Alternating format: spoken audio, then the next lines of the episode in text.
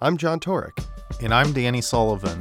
On the next episode of Speaking of Design, you'll meet a team of volunteers who traveled to Panama and help the Bajo Cobre community build a bridge that will change their lives. A lot of communities are separated by a river. Bridges to Prosperity is, is an organization that is working to eliminate rural isolation so and to provide safe access.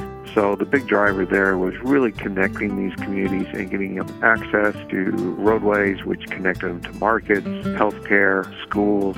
Imagine whether that's your grandma that's sick, your mom that's sick, your wife that's sick, your husband that's sick, or your kids trying to cross the river to go to school every single day.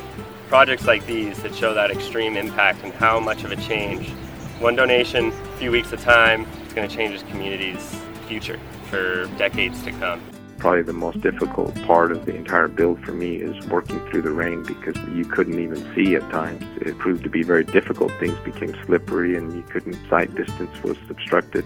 Our whole camp was basically torn apart by the first storm that we had, and that was our very first day. You know, we've got basically swimming pools in the tents temperatures during the day were upper 90s. Temperatures at night were upper mm-hmm. 70s, so that's typically much warmer than what we even are accustomed to having temperatures for sleeping. So it, it was uncomfortable at times. Honestly, at first I was like, wow, this is cool. I can, I can go travel, I can go design and build a bridge. This, is, this sounds really fun. And then slowly over time, that's kind of evolved as I've gone on these trips and I've experienced mm-hmm. what it means to live in these communities and the way of life that these people live. It's really the faces and the people you meet. Every bridge you go to, those faces never leave you you. You always meet someone. You always hear some story. You always, you know, make a connection that, that keeps you wanting to do this. This type of humanitarian effort is on a whole different level. It would be the most rewarding thing I can guarantee that you will ever have done in your life.